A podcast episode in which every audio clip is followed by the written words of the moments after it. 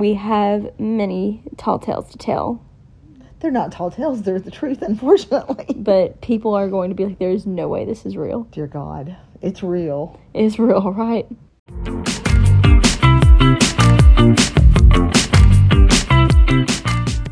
Okay, everyone. Here we are. First time, best time. I don't know if it's going to be the best time, but it's going to be the first I don't time. know about that. it's gonna be pretty bad, probably, but that's okay. okay. Very good way to be optimistic. Thanks a lot. That's me. I'm Miss Optimist.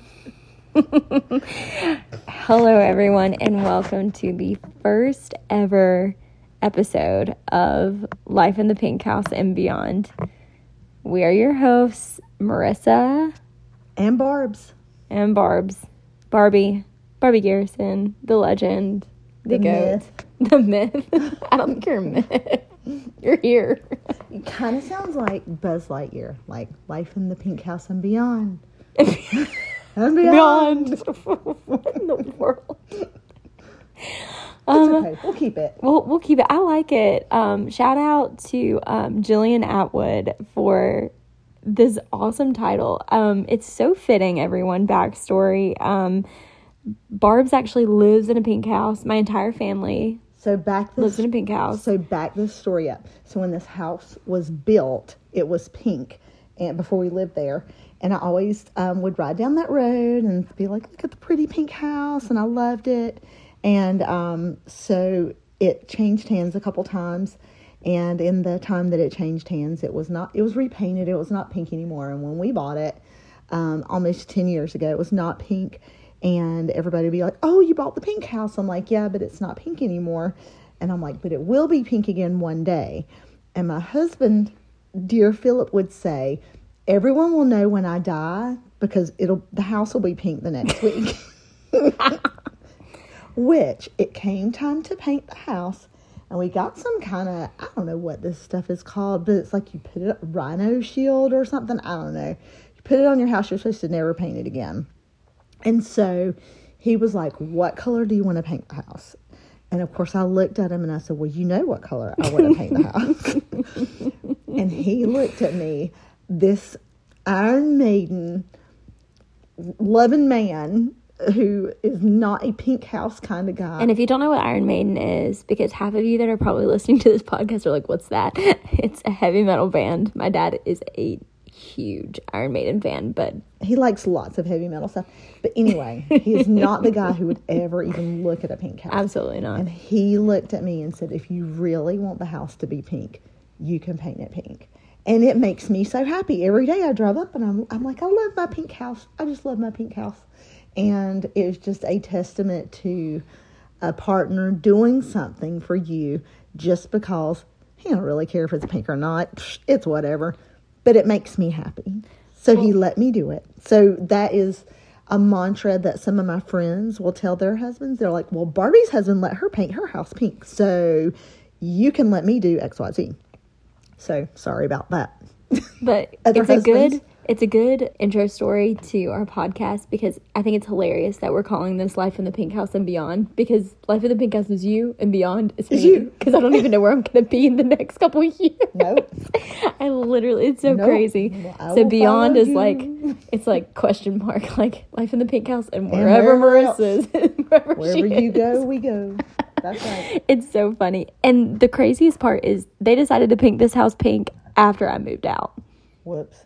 Like literally was out of the house. I said, You've got to be kidding me. They painted painted this house pink. And all my friends that I mean, half of Mount Holly knows where my mom lives. Um and they're like, Of course she painted the house pink. I mean, she's she did. Barbie. I mean, like what else I mean, is she gonna Barbie do? Barbie needs a pink house. She needs a pink house. Now Barbie needs a pink car. Oh God. Okay. That's what well, I want next. That's the next And task. not a minivan. yeah. not yeah, a minivan. You've graduated from the minivan years. How does it feel? I mean, I'm not really graduated. I still You've have two two kids. kids. in the house. yeah, yeah, but. Tristan's gonna be driving in the next two years. Thank God. Yes. Signed him up for driver's ed this week. That was momentous. Eventful. Him yes. him driving is going to be something. Yes. So, yeah. Well, yeah. So a lot of people don't know um, a whole lot about me and my mom. Um, just to give you a little intro, this video is mostly video. I'm so used to talking on videos. This podcast is going to be focused mostly on um, my mom and I, our relationship, and kind of the dynamics getting y'all getting to know us. I've gotten people to ask some questions on Instagram, um, so that can kind of segue into you know finding out more about us. But who are you? Tell us who you are, Marissa. oh my god, who are you, Marissa? Well, basically, backstory on me and my mom. My mom went to the University of Chapel Hill, the University of North this. Carolina at Chapel Hill. Oh dear God, let me just say it. Sorry. Okay. I didn't graduate from university. Whoops. College dropout. Whoops. College dropout was. So I'll start with me. Okay. Oh. Oh, whoops. Sorry. Born and raised in Mount Holly, North Carolina, small town living. Graduated from East Gaston High School. Went to University of North Carolina at Chapel Hill. Fun fact: my degree is I have a Bachelor of Science in Radiologic Science, That's my fun fact to tell everyone. and I own a dance studio. So there's that. Whoops. So long, do, do what makes you yes. happy, people. Long story short, do what you want to do. yes. Um, now, I did enjoy my time in healthcare. I worked in healthcare for 10 years and it was wonderful and I loved it. However, um, I opened my dance studio when I was 22 and it wasn't something I had, you know, I thought maybe I would open a dance studio, but I never really wanted to be a dance teacher growing up. I wanted to be a dancer because I didn't think I had the patience to work with children, which is really funny um, because now people tell me all the time, you are the most patient person I've ever met in my whole really life. are. And I don't feel like I'm patient at all. Um, but apparently I act, I'm a good actress as well. So there's that. so there's that. Anyway, the studio that I had grown up dancing at, I came, you know, we moved back home. Oh, in the in the meantime, I get married when I'm in college because, you know, I think I'm grown and, you know, I get married when I'm 20 and my husband's 19. We're still married, you know, thank God he turned out okay and I did too, and, you know. that Praise could, God. That could have went up in flames, but it didn't. Praise God. Anyway, so moved back home. I'm 22. I've been married for two years. We decided to move back to the area because we want to be around family. And um, I go to teach for my old studio owner, and she has just had her 50th recital. And she says, I think I'm pretty much done with it. And unless you want to take it over. And I was like, oh, mm, I don't know about that. I don't know if I can do that. But she was like, I believe in you. I think you can do it. Really think you can. And so at 22, I decided to open Barbie's Encore Dance Productions. If I could have, you know, if I could go back in time and name it something else, I, I would. It's way too long. And half of our kids have no idea where they day dance. They're like They just say Miss Barbie. They Miss just say Barbie. Miss Barbie's. That's, yeah. that's easy enough. I should have, I don't know what I should have called it, but I think about it all the time. But someone told me, they said, put your name in the title because when people say, Where do you dance? They can't remember the name of the studio. All they remember is the name of the teacher. So they're like, you need to have your name in the name of your studio. That way people can find you and they can remember. And then Encore came from um, our competition groups when we were going growing up. They were senior Encore, junior Encore, mini Encore. And then that was just kind of like a nice little throwback to the history at, at Christine McConnell School of Dance. That was our competition groups, were the Encore groups. And I just thought dance production sounded fancy because I wanted it to be a production. I didn't want it to be um, just dance. I wanted kids to also, you know, learn how to perform and how to, you know, use dance in, you know, everyday life and growing life lessons and all the things. And life is a production. So, kind of wanted that to all tie in. And we can talk more about the studio later and kind of like our, our, you know, ideas and our goals for our dancers that we train. Um, but that's how all that happened. But anyway, four kids later and, and 25 this is our 25th year of having the studio um, still happily married my husband works for a bank and he works um, advising people with their money so there's that And he loves his job. and he loves his job and it's so funny because he wears a suit to work every day and then he comes home and puts on his iron maiden t-shirt And, Yep. and people see him outside of his job and they don't even recognize They're so him. thrown. They have no idea. They're, like- like, this is a different man. It's a different man. Yeah, It's a very he's like man. Hannah Montana. he is. And that- Wait, He gets need the best best of both worlds. the best of both worlds. Best of both worlds. I have I have im- shout out to Invisalign for fixing my janky teeth. Oh. I had this one tooth that was out of out of alignment, and when you would take well, kind of why you needed it. Well, Invis- yeah. Align. yeah, now it's a line. And people would um, take pictures of it, and it would look brown. I had a brown tooth, and so I was like, "My daughter's getting married. I cannot have janky teeth in all these Oh my pictures." God. So, after taking my youngest Keenan to get his him for his, um, you know, fitting for his orthodontia that he desperately needed, he had busted piano keys for his teeth. Oh, so it was so bad. Um, It's okay, y'all. He he he, he tells everyone that he owns it. Yes, I don't know. He probably is pretty offended about that, but anyway. Um, oh well, he'll get over it. I was like, you know, I never do anything for myself, and I'm gonna get this Invisalign, and I love it, but it makes me lisp. It- you got a lisp, Got girl. a little bit of lisp. It's okay, girl. It's okay. I won't wear them You still slay. Yeah. It's okay. So Marissa, I had her when I was 25. So she's our oldest, and Philip and I had been married for five years, and um, and we had lots of ups and downs trying to get pregnant and have a baby, and you know we had you know several things that happened. So we were so so so so happy to have her, and then with the rest of them, they just you know came right along. We didn't have issues. It was just that should have just told us everything. It was just me. it was just you. I was. It's me. Hi. I'm the problem. It's me. So, a little backstory about Marissa. Oh, no. Marissa, as a child, I have three boys. Marissa's my oldest. She's my only girl. And she was the wildest of all the kids. I have a really hard time believing that. She was crazy. Sorry, you were. Not crazy in a bad way, just like How is it crazy in a good way though? off the wall, just always, all the world's a stage. And we already knew when we, you know, all the things that Marissa has done, it's so funny because it's like, we're, we're not really surprised because we have, we're, we're happily, I don't know that we'd say we're surprised. It's weird because we just knew that she would be doing something like this because literally, since she could talk and walk, she was singing and dancing. And it was a performance for everyone. Her brothers would play soccer or whatever, and she, you know, they'd have a timeout, and she would literally run onto the field and do a whole routine. Just, you know, and people were just, and people would clap. I'm like, why are y'all clapping for her? Don't encourage her. She's crazy.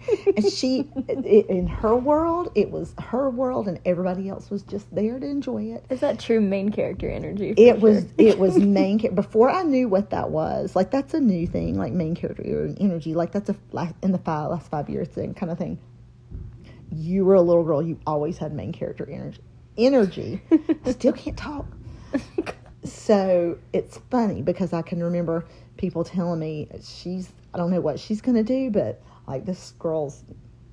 They didn't say she was crazy. I said she was crazy. It was you. It was me. She was just wild. I'm talking like cutting backflips off the couch, kind of wild. Those kinds of kids.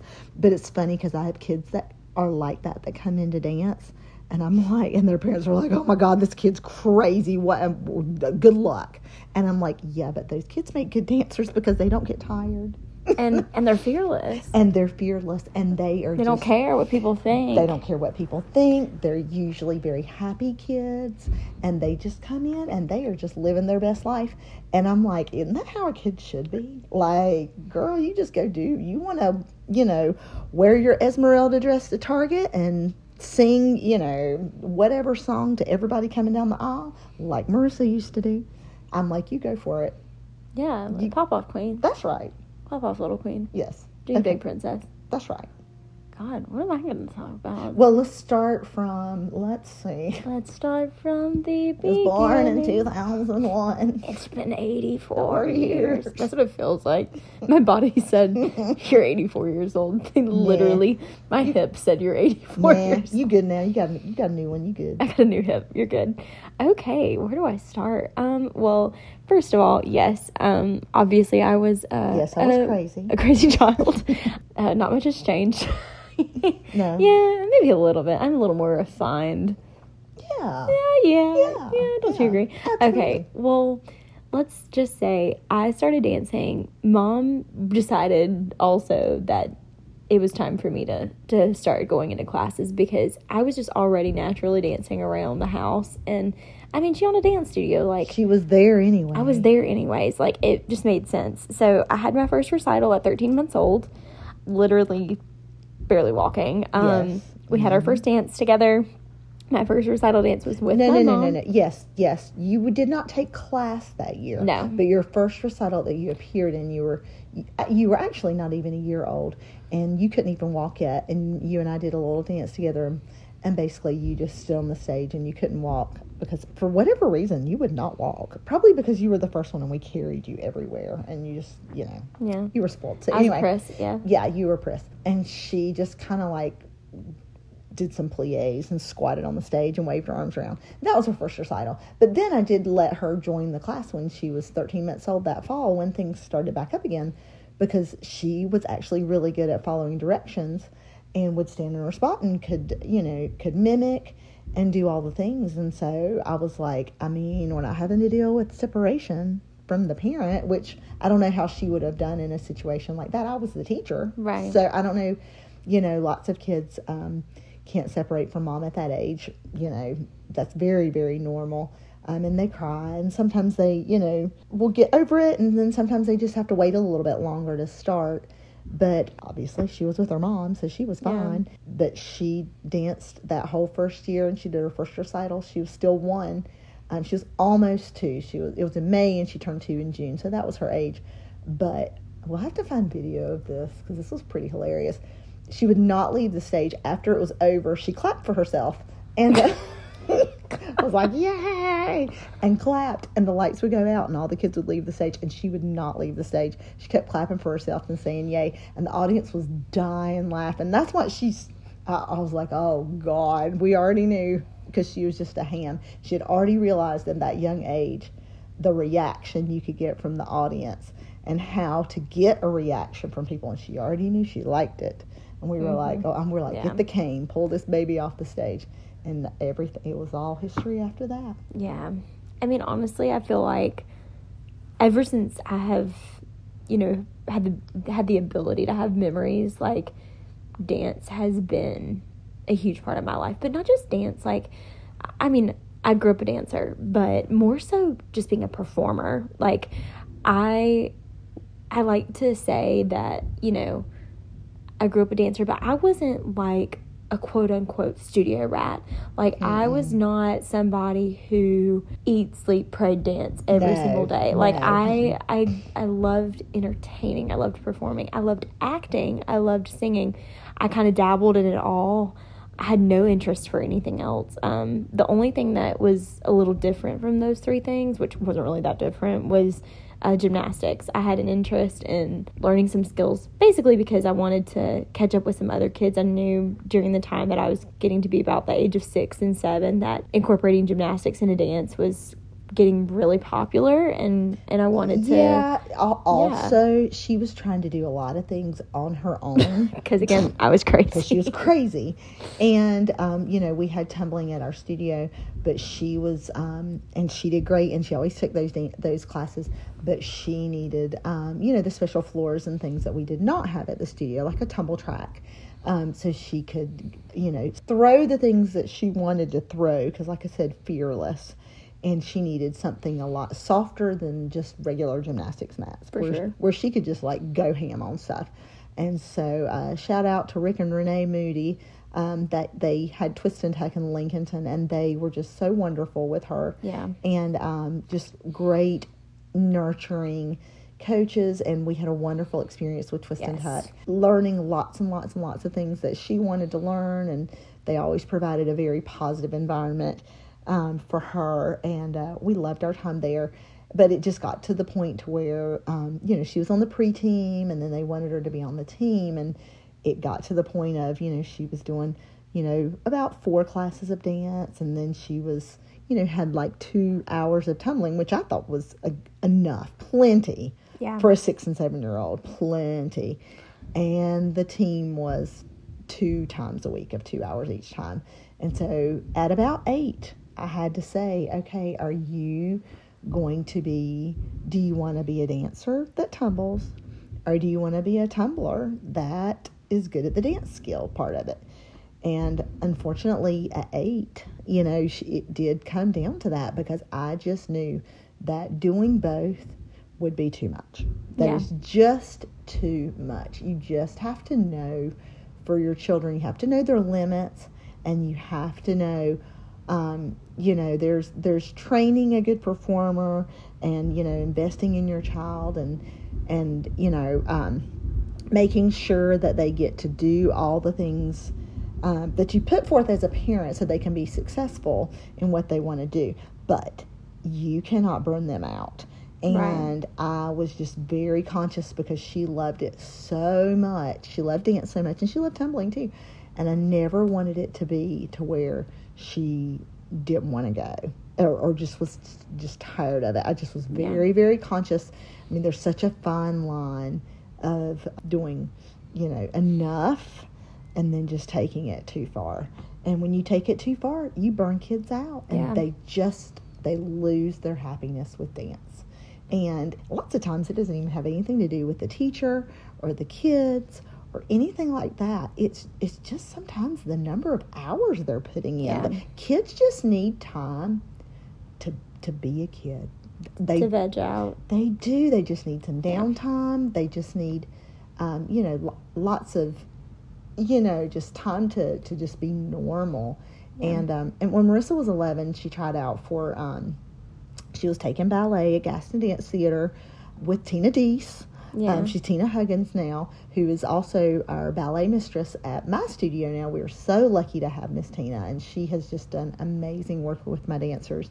We just are so, so thankful for her. She was teaching at Gaston Dance when Marissa was about seven, I believe. And that was about the time that we had a transition after gymnastics because yes. after we had that conversation, I knew that I needed to up my technique. Um, I was well aware enough at that age about what I needed to do because I had known, gosh, since I knew that you could be a professional dancer, that that's what I wanted to do, or a professional performer in Right. any capacity. And I acquired the skills that I wanted. I got an aerial, I got around a back handspring, I had a layout at one point. Like, mm-hmm. I had a bunch of skills that I was. it was all she needed for Yeah, dance. that's all I good. wanted. It was enough. Yeah. Like it was enough, and we knew that it was time for me to to really go get hard on into the ballet. Yes, Yeah. hundred percent. Well, we ended up at Gaston Dance. Um, we actually went for a Nutcracker audition. They ha- uh, had an open audition, and um, Marissa honestly just made friends with, with a lot of the girls, and um, you Still- know, still and are keep in still touch. keep Yeah. in touch with all those girls and some great moms there, and um, and loved Miss Tina. And at the time at our studio, we just did not have the number of hours that she was wanting to devote to ballet um, at our studio. And so, you know, I've always told my kids at my studio, if you want more ballet, you be and you want to go to another ballet studio and get extra ballet, be my guest. Yes. I mean that. Yes, I, any ballet. Same for tumbling. You want to go somewhere and get some tumbling? Be my guest. Yes, you go do whatever you need to do to get to be the skills that you want. You know. Um, so she was dancing at our at my studio, and then also dancing at Gaston Dance, Gaston Dance Theater.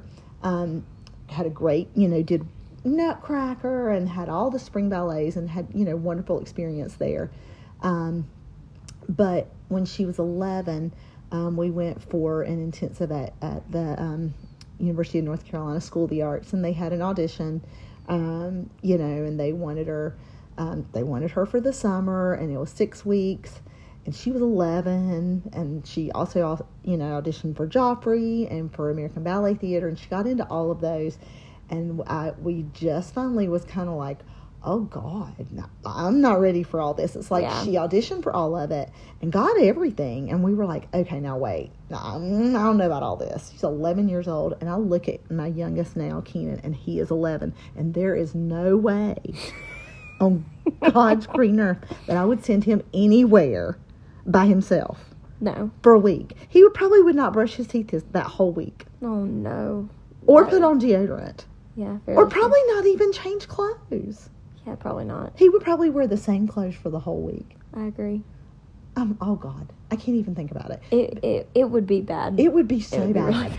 It'd be so bad. But anyway, she's 11, and we, so I agreed to let her go to Joffrey, and I think it, I can't remember if it was one week or two weeks, but, but she went and she got to stay in the dorms, you know, completely on her own, and she had this little, um, like flip phone, like the kind that you could like text, like, Mhm. you know, It was bejeweled.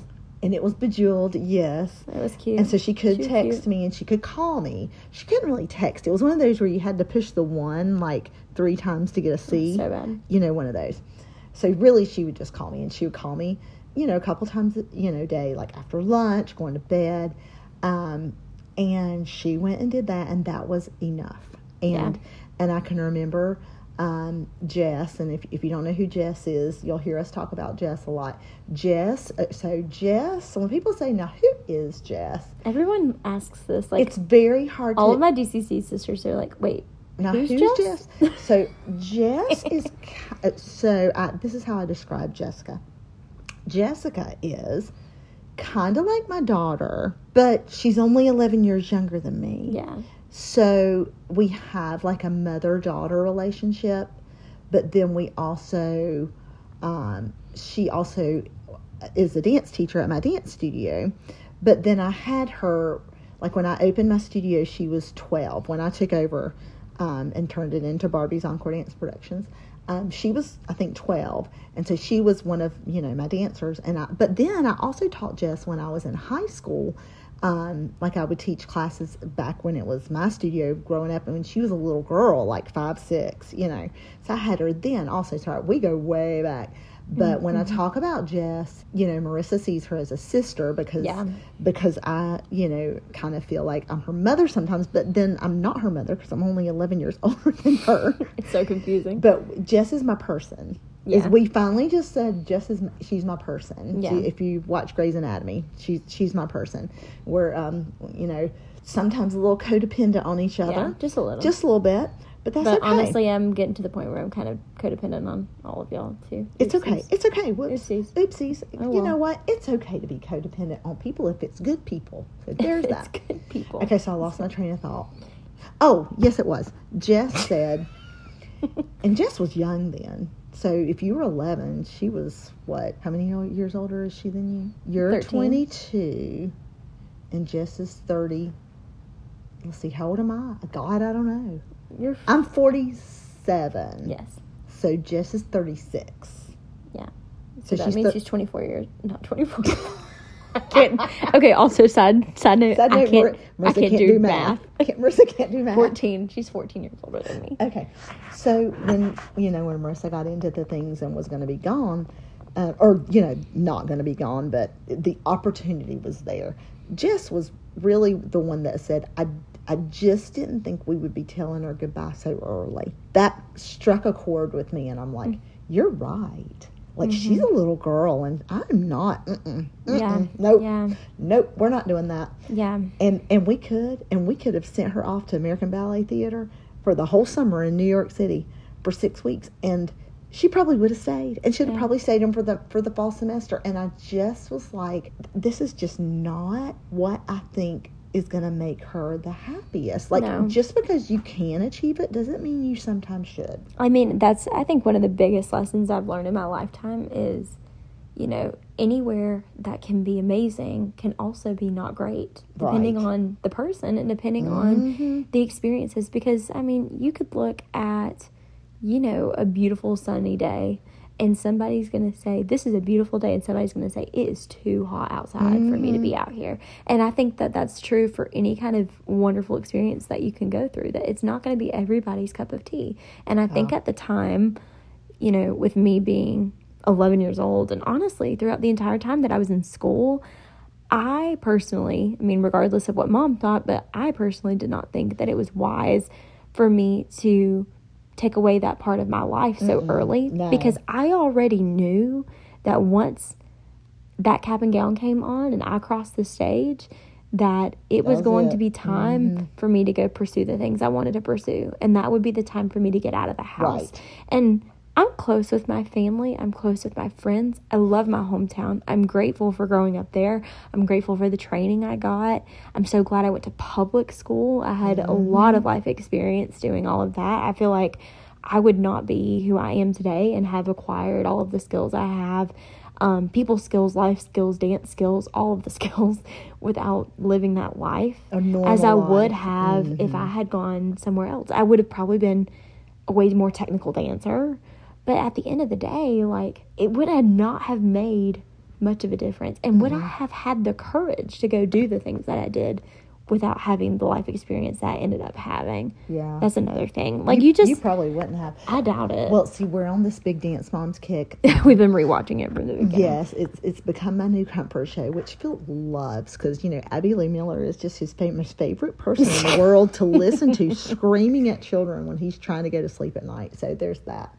But it- you know we we we watch it all the time. We're, I'm here in, Florida with her now, and you know we've got it on in the background, and I'm just looking at some of these kids, and I you know we talked about it the other day. I'm like these kids, you know, you know them going through that they thought, you know, this is great. I, you know, I'm on, I'm on TV and this is so awesome. And, you know, but they're just kind of like going through the motions. And now when you talk to all those kids, you're hard pressed to find one that looks back on that time favorably. Yeah, and, And- all of them are like, I never wanted to dance again. They were very. I would never go back. Yeah, like very, very, very, very traumatized. And I'm like, that is so sad. Sad, yeah. That's so sad that they thought that they were, you know, just showing what their little dance stuff and on, you know, on TV and all the things. And, you know, side note, Marissa, um, so, so side story, Abby Lee came to um, Charlotte when Marissa was about 10 or 11, 12, something like that something like that. something like that. Probably like sixth, seventh, eighth I was in sixth grade, grade. somewhere in there, somewhere in middle school. So she comes to Charlotte and she's bringing Maddie and she's bringing Gianna. And I think that was the only ones that came. Maybe Gianna wasn't there. I can't really remember. Mackenzie Maybe there. Mackenzie was there. Yeah, Melissa. Anyway, she's just going to do like a master class and a meet and greet. So we're like, bet we're going to go. So um, Marissa went. Several dancers from our studio went. Miss Jessie went. I'm pretty sure. Yeah. Uh, anyway, Jess was there. yeah. So anyway, we a bunch of us go, and we're like, we're we have you know we're just going to meet Addie and and um what's her name Maddie, and just to take a class, just because that was back in the heyday of dance. That was Moms. like Dance Mom's prime. like Dance Moms season three, like big time Dance Moms. So we go to this master class, and Abby starts pulling kids from the crowd, and so um, so Marissa gets pulled, and Jenna got pulled, um, and they they kept cutting and cutting and cutting, and she had them do all kinds of dance and dance stuff, but then she also had them sing. She had them um, speak and do lots of different things. And at the end, she kept, I think it was about five of them, and you're talking hundreds of girls. She kept five of them to come to her booty camp in the summer in Pittsburgh for two weeks for free. Um, and Marissa was one that she invited to come. And so we just kind of, you know, we went. Marissa got to dance with all the girls from the show at their booty camp. Uh, You know, it was a, it was kind of an open invitation to a lot of different girls. I think now looking back on it, I think that maybe it was when Abby was kind of looking around and seeing that there were good dancers everywhere, just not in It was her circa area. the time where they were trying to make like a Second second team. team for the junior elite team to go against. Kalani was there. Nia, Brooke and Paige were gone. They were not there anymore. I don't even think Chloe was there anymore. I can't remember. Um, I just I remember. remember. Nia, I remember Nia was there. Yeah. She was very sweet. Maddie very was nice. there. Yeah, Mhm. we had honestly like We had a good we experience. had a good experience. Like Mhm. I, I mean, obviously, it was not long enough for us to see the toxicity that was that environment, and of course, there was, a, I'm sure, a very big front put on. Um, Mm-hmm. Because so many people were there, but I have to also say that production was not there. And No. knowing what I know now about reality TV, Mm-hmm. there is a level of toxicity that is put into place when there is a camera on. Mm-hmm. Um, whether it's just manufactured situations or, you know, production provoking emotion out of you. I mean, there's just a lot of things that can go wrong. And, Well- but there's also, it can also bring out like the worst in people too. Well, yeah. Well, Maddie on Dance Moms, I was telling Marissa I had seen some an interview that she did, and she was saying that you know when they filmed season one, she would say things. They would prompt her to say things like. Um, do you think you're the best? Do you think you're going to win? And she, uh, you know, how do you think it's going to go? Do you think you're going to get first place or do you think you're going to get second place? And then Maddie, now as a, you know, however old she is, 19 year old woman or however old she is, she said, you know, I look when we got to watch it, like after the show was put together and we got to see episode one, she said, I remember watching it and crying and saying, I look like a brat. Like, what the heck? But she said, I was just, I was young and I was answering their questions. Yeah.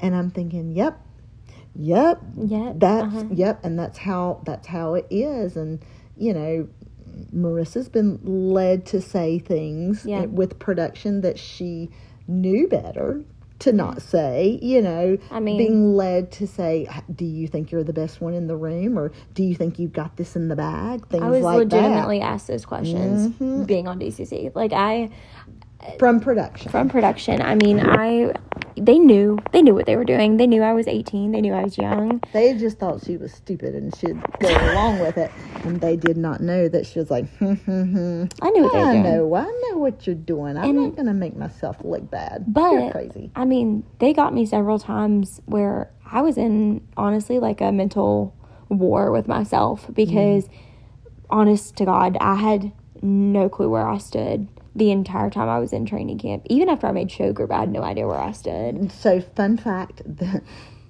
and those of you who don't know us and don't know our story, we'll go more into DCC later. But she, the day she made show group, they could call us from the bubble, and we'll go. We'll do a whole episode about the bubble. Yes, That'd be great. a That's a great idea.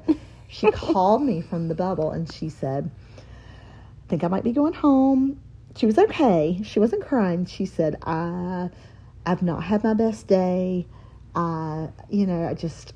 I just, I don't know. I just, I think that I'm, mm, I've just got a funny feeling. I'm a pretty good reader of people. um, Yeah, and we had show group auditions the day before, and I did not grow up kicking. Um, that kick lines were a very new concept to me. Um, I had good flexibility, but I mean, it's just a whole different breed whenever you're kicking in a line with a bunch of women, and you know, it's a lot of strength, it's a lot of flexibility, And girls and in Texas do it like, all the time. I mean, it. You have high school kick line teams With the drill teams, drill yeah. teams, and and college goes into college, and it is like, you know, two hundred girls doing these beautiful kicks, and they have so impressive. They have done them since they were little girls, Yeah. and they've been taught how to do them properly. And all the things, and and that's just not something we do No. in North Carolina. I Not at mean, all. there's it's just not a thing. I mean, she knows how to kick, but it not like you know, hooked up to people and just the repetition of it over and over and over and Yeah. over and over. And- so she had show group auditions, and it was just, she said, I just remember her saying, telling me, I was just kicking for my life. I don't even know what it looked like. I, I had no idea. I mean, I got off the stage and it was honestly survival. Like it was our first time doing Thunderstruck and doing the kick line all together. And I thought to myself when I got off the stage, I have no, No freaking idea what I just did. And I'm sure that looked like total doo doo. yeah, that, that looked bad. And she's like, I just don't know I what mean, it looked like. I performed, but at the same time, like this was probably a week and a half, maybe two weeks at that point into the bubble, and I was tired, and it was a very isolating week because we had to stay apart. Like we got to talk to the girls, and I had decent relationships with the girls at that point, but at the same time, like we weren't getting to talk, they had and them so secluded. we were so secluded and then at every night like I was so overwhelmed and stressed, and I just did not want to practice because I feel like that is all I felt like I could do being there because we were doing it all day long. That I had to force myself to like Mentally rest. put away my cell phone, lay in bed, and force myself to watch some TV or something to just not think about it because I was like, I've done what I need to do at this point. I've practiced to the point where I'm sick. Like I I know what I'm doing. But and at this point it's just in God's hands. Just point blank period. Like if I'm meant to be on this team, I will be on this team. That's If. I'm not, I'm not. And That's it's right. okay. It's gonna be fine. And and and nothing is going to do me any good by worrying myself sick about it. So I might as well just lay in bed and watch some TV at this point. Mhm, that's true. Um, so back to the point, I honestly thought I was going home because I did not feel like I did a great job. Oh, and remember that there was like it was like a tiny stage or something, and you said you were supposed to do like your round off back flip or something, or was it a back handspring? I, I was remember. supposed to do a round off back handspring during my solo, and um, the stage, mind you, y'all, this was a rough stage. We lovingly call it the cheese grater stage. Um, that's what my whole rookie class calls that stage. It was a textured stage, and um, so many of us left that stage bloody with cuts and bruises. And I mean, I have a permanent mark on my left leg from that stage. Um, Jada was so cut up on her feet. I will never forget that. That was the craziest thing. And um, I remember and it was small. it was tiny. And I remember I was heading to do a round off back handspring, and I can already tell from the depth perception that there was absolutely no way that I was going to execute this without falling off the stage. And so I didn't, it was like my brain could not think. Like I did a round off and did some kind of whack tuck jump something or other. We're still so mad that there seems to be no video. There's no video of my solo. There's what they showed on TV. Yeah. but there's not like a full video like that someone recorded. There, there is somewhere. There is somewhere. There is somewhere. We'll have to dig that out. dig but that I out. remember her calling me and saying, I did like a round off and some kind of little five year old jump. I don't even know what it looked like. And I was like, oh dear God. Oh yeah. no. It was rough. And we're, of course, thinking, great, this is being filmed. And Yeah, this is gonna be on of all the wonderful things that you probably did in this solo, that's what they're going to show on TV. course, They're going to edit it and they're going to show, you know, this little five year old jump and be like, hmm, she's struggling. hmm," Yeah. And then, you know, of course, I the- mean, honestly, they had their they had their share to edit the show any way they wanted to. I mean, I would say we all got the same level of praise and critiques. good and bad. yeah, Yeah. I mean, Oh, I had so many, you know, critiques where I was like, "Oof, yeah, that's probably gonna be on the show," and you know, Mm-hmm. it just is what it is at this point. But I mean, like I said, literally had no idea where I stood, and Told me she was coming home. I Had- had packed had my packed suitcases. suitcase. Like I was, Mhm. I was ready. Um, and they called us all down to announce show group. And honestly, I'm not even really paying attention because I know I'm not. I mean, it's nice to see who has achieved this because you get to know the girls decently and like you want everybody to be successful. She but really did not I really that. did not. And um, so I was shook. And um, but even after, you know, making show group, I was petrified because I was like thinking to myself, okay, well, I could still get cut. Um, my spot is not secure. Um, I'm going to be the first person in history Mhm. to be To make show group, group and get, get cut, from the yeah. team. I, I mean, I knew it could happen because you know you're still getting critiques, and then you still have production interviewing you and saying things like, "Don't you think you're going to get cut tonight?" well, now I do because you're hearing conversations that I'm not. So mm-hmm. that's scary, you know, and everyone. I mean, I know I have friends of mine who purposefully dodge production, like they would. They mm-hmm. would run to the bathroom knowing that they were going to get interviewed just to dodge it because it caused a lot of stress and anxiety and, and overthinking, just unnecessary things that you just don't want to have to deal with whenever you're just trying to focus on on achieving a goal. And you know, it's hard. It's hard to do that. I would say too with reality TV. Um, you know, we are big fans of reality TV. We love The Bachelor and The Bachelorette. That's Love, we love, love. blind. Yes. Um, Dance moms, of course, Yes, obviously. You know, and I watch a lot of, you know, TLC of like I love all the 90 Day Fiance, that whole saga. I watch all of those. Sure. All of that's reality TV. Um, so, you know, we're big fans of reality TV. We watched it for years and years and years. I don't know if I'd say fans, but we like the shows, Yeah. you know. Yeah. Um, it's entertaining. We're, we're, and we're not stupid people. You know, we know that, you know, questions can be led for this and editing, obviously, you, know, you can edit things um, this way and that. Um, so when the show was out that very first year when she was on the show, um, we it was it was exciting because it was like okay this is going to be the week that they show this and this is exciting. But there was a lot of stress associated with it um, from me as her mom and her being on the show. And obviously i'm sure from all the other girls of oh god this is the week that This happened. this happened. And how are they going to spin this? I mean, I remember- What are they going to show of this? And are they going to paint me in a positive light or are they going to paint this in more of a negative light? And it, they could really go either way. I mean- and how is, uh, and then it, it would come on and sometimes they wouldn't even show it at all. And you're like, sure. okay, well, dodge that bullet. literally one night I sobbed in my hotel room. Um, it was the night Travis Wall came, and I was so excited because I mean every dancer dreams of working with somebody like Travis Wall, um, who's like a very well known choreographer, has had a very successful career, um, and just to be in the same presence in any capacity as him is pretty awesome. But I remember I was learning the combo, I was retaining it well, I felt like I was executing it well, and we got in the room to do it for Kelli and Judy and I blanked. I could not remember that combo to save my life. I just kept forgetting it and kept forgetting it. And you know, I they did their special pull-out group. I was not in it, and I remember thinking to myself, I blew um, it. I blew it. Like I felt in that moment, I was like, well, there goes my shot of one impressing Travis Wall and two being on this team. Like I felt like that was completely out the window.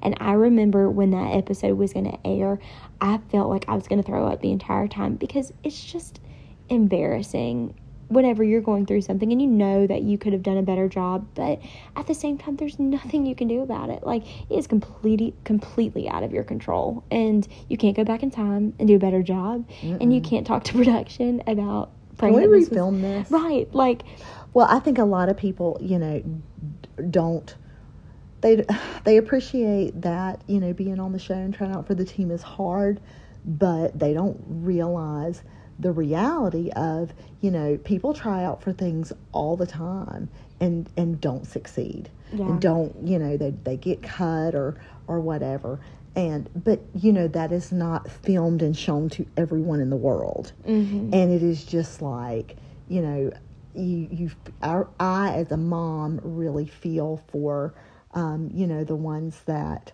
their cuts are shown and they're so heartbroken and it's just like we've all been there And that's it's happened to show. every well I it's mean- hap- it happens to everybody everybody gets cut nobody wins all the time I mean, it's nobody just gets like cast all the time Prime example, like with the Bachelor and Bachelorette, like sh- she or he is going to choose one person at the end of this. Yeah. So all of these people are getting broken up with on live television. Oh gosh. that is very much how it so is. yeah Like you, you are. There are only going to be a certain amount of people who are going to achieve this, Right. and everybody else is going to have to have those heartbreaking conversations. Mm-hmm. And you just and you just pray you're not one of them. But at the same time, that's just part of it. And like you know what you're You signing what you up, signed up for, for. That's But at the same time, it doesn't make it any easier. That's you know, it doesn't make it any mm-hmm. easier at the end of the day. Like you know it, you have to deal with that being a part of it, but it doesn't help per se. I mean, right right at all. Um, But then also things that were good, sometimes they don't really spin as good.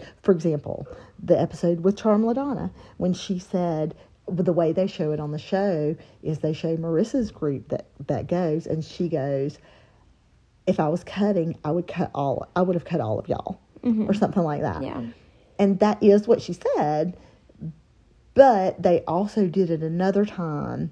Like she was like, "We're gonna have to see that again," and she had them go again, and she had a lot more complimentary things To to say, say. to, to several of us in our in the group, like Mhm, the I mean, second time, but of course they didn't show that part Yeah. on TV. And what people also don't know about that night, oh my gosh, we need to do a whole episode on the bubble. But what a lot of people also don't know about that night is we were not all in the room presently learning that combo Oh my gosh, on yes. Zoom. We were not um because we couldn't all be in the room without masks on at the same time.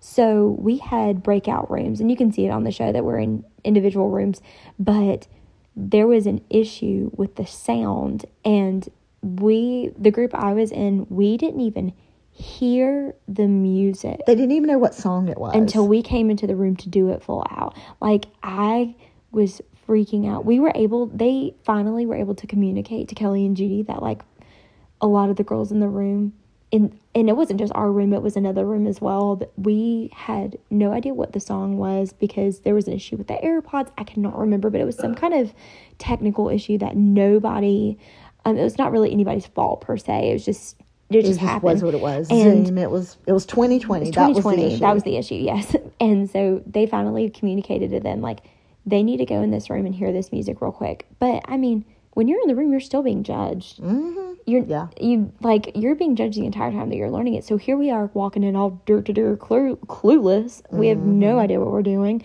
Not even counts because it's a lot of those like boom kata kat pop pop like that kind of stuff. And we're like we don't even know what we're boot kata katting to. Like because you don't even know what you song don't even know what the song is. yeah. and um so that was really scary. Oh and let's film everybody Oh, and, yeah, and get a live reaction of all of it. Yeah. So a lot of the stuff that they showed of like us messing up, I don't even think was from the time that we actually did it for the music. Probably not. I'm about 95% sure that half of those clips were from us just trying to piece together what was supposed to be what, and that was really stressful. Um yeah but yeah. I mean, honestly, shout out to the organization for making a audition happen in 2020 because they were I think they were the maybe one of the only teams that we were the only NFL that team that yeah, that in the stadium. that audi- that auditioned and actually performed like they just went above and beyond um, and and just had so many accommodations to make it was truly groundbreaking that these girls were able to to perform and they performed the whole season. And i remember thinking you know and they they danced in masks and it was all the things and they were socially distanced. Mm-hmm. and i remember thinking every game that i'd go to i'd think okay they got to do that one. That was good. That was good. Okay crossing our fingers for next week or for the Yeah. when the next game. Because you really just didn't know when things could change or the plug could be pulled on all of it. And it was just like it was one of those things that we were literally every game we were celebrating. Okay you got to do Yeah, another game. Do that's another game. awesome. That's awesome. That's awesome you know. And it was just um it was just when when we look back on 2020 um, my oldest son Reagan, he, I remember he was in high school in 2020, and you know he was a junior in high school. Bless his heart, and he said, you know, coming out of it, he graduated in 2021. He said, when I think back on all that, it's like it feels like a fever dream. Mm-hmm. I'm like, did like what? Like we didn't go to school, and like It was like- the like, weirdest thing. What? Like it was crazy. It was the craziest time. And honestly, like, we can go into a whole episode about this um, in the next upcoming episodes because I feel like 2020 itself needs its own chapter. Yeah, that's true. That was a very crazy year in a lot of different capacities for the both of mm. us. I mean, Yep. yep. I mean, we can go down a huge rabbit Can hole with that one. go down that rabbit I think hole? we Dear could. God, let's do it. Yes, let's do I think it. we'll go down that rabbit hole. But I mean, to long story short, we've learned a lot from you know reality TV. We've learned a lot from you know things that we've done right, things we've done wrong. Like mm-hmm. with us being a mother daughter duo, like I'm so mm-hmm. grateful in in every capacity that my mom was so level headed and making the right decisions for me because at the end of the day, she's my parent. She is who is in control for most of my upbringing, if not all of it. Mm-hmm. And if the person in control is not going to do it in a healthy way, it's going to be disastrous. That's and, true. And she was able to direct my life and give me that independence. Like, I hate to say, like, because yes, you have parental control, but my mom also had a fabulous way of being a parent, but also letting me be my own person and making me be independent. And, you know, if you mess up, you have to deal with that. You have to deal with the confidence the consequences, confidence. Yeah. You have to deal with the consequences of your actions, and she is not going to come up and clean up my mess. Like, No, that's right. And you know, it's funny now because I said you could call it lazy parenting. you know, like you have helicopter parents and you have like all the different ones. And ours, I call it lazy parenting. It's not lazy. No. But it's things like I don't have Power School on my phone. Well, one side note, my Power School has been messed up for years. But you know what? she I doesn't just- check my grades. Whatever. Like, she didn't check my grades. No. She didn't. Like, you know what? You don't turn it in. That's on you. Yeah, like she knew what I wanted to achieve and what needed to be done to achieve it. And those those standards were already set. Like it was an understood situation. That's from like ten years old on. yeah, I yeah. mean, we Mm. just for eh, for all of my children. I could not have one gotten through that time in my life of you know just trying to navigate what I wanted to do. I mean, high school is very confusing for me um, in a lot of different capacities. God, that's a whole episode. That's a whole episode. We would love to dive, deep dive into that, but it was a very it was a very confusing time. Long story short, I had a hard time finding my people in high school. I dealt with a lot of mean girl situations and bullying and just crap that Which I we would- always kind of roll our eyes at bullying because it's like everybody's been bullied. everybody's in some bullied. capacity and that's so unfortunate but it's it's accurate. Like everybody's been talked about about.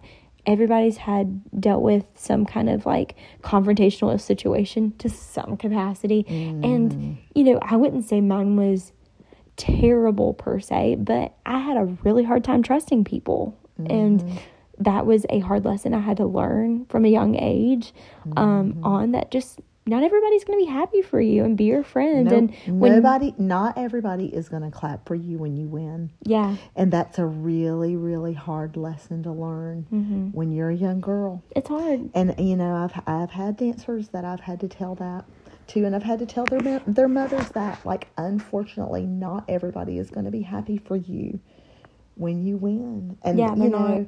they're just not because they want their own child to win. yeah Because and they're just not going to be able to do that for you, you know. But for my dancers, I've you know always told them, you know, you, you want to learn. We want to learn how to win gracefully, but even more importantly is lo- learning how to lose gracefully, mm-hmm. because nobody wins every time. No. not one person. I mean, I tell them no, not even Maddie Ziegler. Yeah. one every time. Nobody. That is so. That's just such a twisted way of looking at dance and looking at dance competitions of win, win, win, win, win. Because it's just, it's impossible. And it's just never going to happen. Nobody's ever going to win every, Every single time. And if you are doing it to win a trophy, you're going to either burn out or you're going to be very unhappy your entire dance career mm-hmm. because you know marissa and i just got into a, a you know a just kind of a routine of looking at each other sometimes in the car and shrugging and saying it's just a dance competition. Right. because that is what it just is. But it's just a dance time- competition. You want to do well and sometimes you win and we celebrate those wins. But you cannot go and just you know, beat yourself up for not placing sometime or not getting the rank you got or not getting the rating you got, you know, you wanted to get or whatever. It is just not all that serious. Yeah.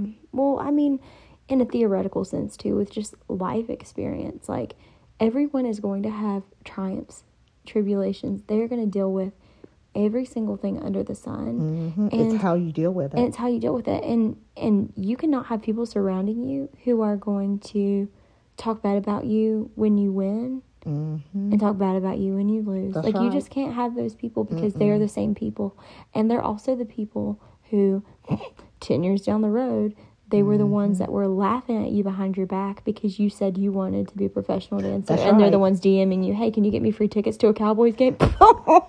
yeah, that's and, and that's exactly what happened. And you know, a lot of people laughed at her in high school when she said she wanted to do these things. And it's so funny because you know she has her things that she wants to do, and I didn't care. and she didn't care and i loved that she didn't care and you know as she got a little older she did start to care and she you know cared too much about what people thought and i and i would say eight year old marissa wouldn't have cared about that mm-hmm. she wouldn't have cared she would have done it anyway and you know sometimes she would be like you're right you're right i'm i'm going to do what i want to do i don't care what people think I mean, she could have went to college for free.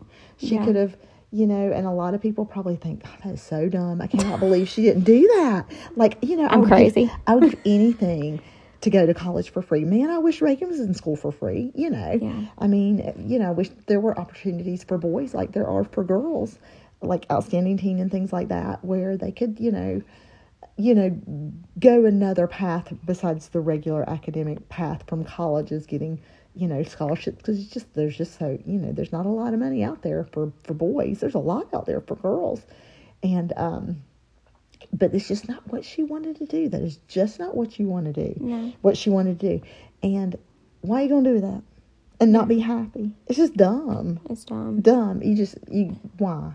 Yeah. And so many people, you know, young girls, they, they don't know what they want to do when they're 18. And, you know, I never really realized it um, until I had children that were graduating from high school and moving into college.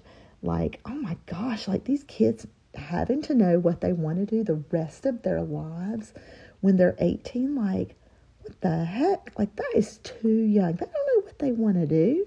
Now, Marissa did. She knew exactly what she But wanted I was to a do. rare exception. She is a very rare exception. Reagan knew he wanted to do something yeah. medical. And that's with Reagan And- being very well put together. Yes, but Reagan is very, very well put together. And um, he, you know, and he even was like something medical. I just don't know what, Yeah. all through high school. And now he's, you know, hopeful of being a, a physical therapist. But I mean, Tristan is coming into high school this year. And right now he says he wants to be a dermatologist. And he, he has the personality of a dermatologist, if that oh. makes sense. If, if they, maybe he just acts like our dermatologist. I don't know. But maybe they're Maybe. just similar. Maybe they're just similar. But I can see it. That's what he says he wants to be. But that might change 25 times. And that's real normal. And I'm like, no, no wonder kids change their majors like five times in college because, yeah, you don't know what you want to be. No, You don't know what you want to do your whole life. And you know what? You don't have to do it. You know, you know, you come out, you might want to be a teacher. You might do that for 10 years. You might go back to school and become a nurse. Right. You might go back to school and, I don't know, do something else. Right. And you do you, boo. But- That's what you want to do to be happy. Do it. Well, and I think that's the biggest thing is that people don't know what they want to do, and that's No. okay. But in return, they look at the people who do know what they want to do, and they just kind of snark at them like, Yeah. Yeah, right." Like I don't know. I just I I have seen so much where I just cannot get over the fact that people just don't know how to be happy for other people. No, they don't. And you know, why can't we all just rejoice in each other's, you know, successes and we can be there for each other's failures? I mean, y'all all know that I have had some very public triumphs and some very public terrors that have happened to me mm-hmm. that, you know, have heavily shaped me into who I am today in very positive and very negative ways. And, you know, just it's a part of life and people go through so much that why are you going to stand in a corner and and not try to be a good person? Why are you going to do that? Like, Mm-hmm. Why unhappy contribute? people unhappy people like to make other people unhappy Yeah, that's just you know it's just hard to understand, you know. yeah but it's hard to understand because we're not unhappy people yeah, that's fair. we're happy people That's fair. i've been at disney all day long today i'm a happy person that could be a whole episode too what does barb's do at disney Oh my god, well you know what i don't do is i don't eat no, she's crazy. i don't know why i'm fat y'all because i don't i never Well, eat first of all, you are not fat. i'm not skinny Second of all, second of all, y'all, she does eat at Disney. I'm gonna go ahead and give you the lowdown. this is gonna be our ending segment. What does Barbie eat at Disney? Um, okay let's start number one. Okay, well, I'm gonna give you the rundown two of what she. coffee when i wake up Okay. Well, this was the other day when we did um, two parks in one day. We did Magic Kingdom to Hollywood Studios, which is first of all exhausting. Second of all, it is it was the nth degree to hell. It was so So hot. So hot. Oh. Oh, hell. That's what Keenan says. hell. I can't even do it. It's so crazy. But anyways, I'll go wake him up and tell him to come do it. she had two cups of coffee full of creamer. There, it was literally off white, like that co- cup of coffee. Mom, mom, mom. It was fine. Look at me. it was not fine. Um, she had two cups of coffee. We got to the parks, and for breakfast, this woman decided that she wanted to have a cattail, which is essentially um, It's fried like- cake. No, no, no. it's just like the chocolate turnovers that they used to have at Arby's, and I'm still mad at Arby's that they don't have these chocolate turnovers because they were the best. Oh my God. Sierra, Sierra Ballard. This was me and her every day. We'd talk about. We would just dream about our chocolate turnovers, and they took them away. Well, anyways, Arby's. she- but cattails taste like the, the chocolate turnover. cattails. She would have cattail, which was dessert. chocolate Uh, turnover. It's a dessert. then it's breakfast. It's a pastry. we lunchtime came around, and you know my dad and I are like, we've got to get some substance. So we went and got you know good thing. of- protein. Yeah, we got we got chicken. It was great, and we ate and had nice waters. And here's Mom and Keenan coming around the corner with their Dole Whips, and I'm like, what? I like to spend my calories on things I like. It, no, guys, it gets worse. This is where it gets. So we're like, okay, so she's had a cattail. She had two cups of coffee, a cattail, and now a Dole Whip. Whip. Then we park hop over to Hollywood Studios. She's been. She's been munching on popcorn, mind y'all, this entire time. Like, we have this little refillable popcorn bucket, and she is munching on popcorn. We get to dinner, and I'm like, I'm gonna probably get something out of the park because I'm not starving because I ate a good lunch. So I'm gonna get me like a uh, like a frozen lemonade or something. And she's like, I'm going to Starbucks, and I'm getting one of those carrot cake things. Oh my gosh, it's like it's like a it's like a it looks like an ice cream sandwich, but there's not ice cream in it. And it's like two big pieces of carrot cake and it's got like cream cheese in the middle. I, th- I think it, a whoopie pie or something like that. But it's only at the Starbucks in Hollywood Studios. See, I'm on this Facebook group of all the snacks in in Disney World, and they rec- and I've got a whole notes thing on my phone, and it was on my list. And I was like, I'm gonna get that. Man, it was good. Look, and everybody was eating off my plate because everybody. Well, you couldn't eat it because you would die, but it had a little bit of dairy in it, just a little bit. Um, that was my dinner. It was good. So, to recap, she had two cups of coffee, a cattail, a Dole Whip, and then a carrot cake whoopie pie, and That popcorn Good. all day long. That's good. That's all I needed. Y'all, I'm sorry, but I That's why I'm would. fat. I like because I like my sweets. Mm, You're not. so dang good. First of all, you're not fat. Again, second of all, I don't know how you're not throwing up. because it's good. Well, cause yeah, it is good, but does your inside say, "Mmm, give me more"? Like, yep, sure does. I would beg to differ. My little I- belly says, mm, "Give me some more." I think I just peed a little. okay, well, here we are. It's been an hour long podcast. Dear God, we didn't even think we would have enough to talk about for ten minutes. We are like, what are we even going to talk about? We didn't even answer people's questions. We just Oh, went on well. tangents. But This is this is my life. my life is one big tangent. that's That's what we should have called our the pod. catchphrase. My life is one big tangent. That's what we should have called the podcast. Mm, yes. My life is well, one big tangent. there is a lot more where that came from. We have many tall tales to tell, They're not tall tales. They're the truth, unfortunately. but people are going to be like, "There's no way this is real." Dear God, it's real. It's real, right? So life in the dream house. Life in life in the pink house. What, what is the name of this thing again? Life. Life in the pink house and and beyond. okay, Buzz, whatever, whatever. But y'all let us know. Drop it in the DMs. Maybe okay. So give us topics because if you don't, this thing's going to be a mess, and it's just going to be tangents the whole time. People like hearing our tangents. Maybe so. But yes, let us stay on track next time. Keep us on track. because we will need that desperately. Yeah. So I will put once a week a questions bar on my Instagram story and label it Life in the Pink House and Beyond and Beyond. And beyond. and you all can ask questions about what you want to know. I mean, we'll Tell do us. Just give us topics. Like you know, talk about this for X amount of time, and we'll be like, bet we can do that. have a challenge. Barbie can't do that. but Barbie can't stay on topic about No, no. X, Y, and Z for 20 no, minutes. No, No. But we will do, we will cover a lot more. I know we've talked about doing a, a whole episode about DCC. Yes. Obviously, we will do a whole episode about what high school was like for both of us. We both have very interesting Yes. high school stories. mhm. And yeah, we're just gonna cover all the bases with this, but today kind Life of dabbled. now. I we gave you a little nibble on everything. A little niblet. this, a little niblet in this in this um podcast. But thank you all for you know. Like and subscribe, as Keenan would say. If you don't like it, give it a big thumbs down. Tell, tell, tell him do that. that. Side note: Keenan, when he was five, wanted to be a YouTube star. So if you really search out there, there's a YouTube channel. I don't. I think it's called like Keenan the dinosaur or something. Keenan Garrison. Okay. Well, he had, he Garrison. had like several little followers. I'm like, who in the world is going to follow this? Nobody. But plot twist it was him he made all these extra accounts to follow himself like them people on reddit yeah we know you boo oh, that's a, that's a whole nother topic. Yeah. We should do a whole topic about haters.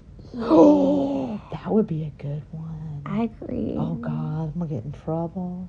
Eh, it'll be okay Eh, who cares?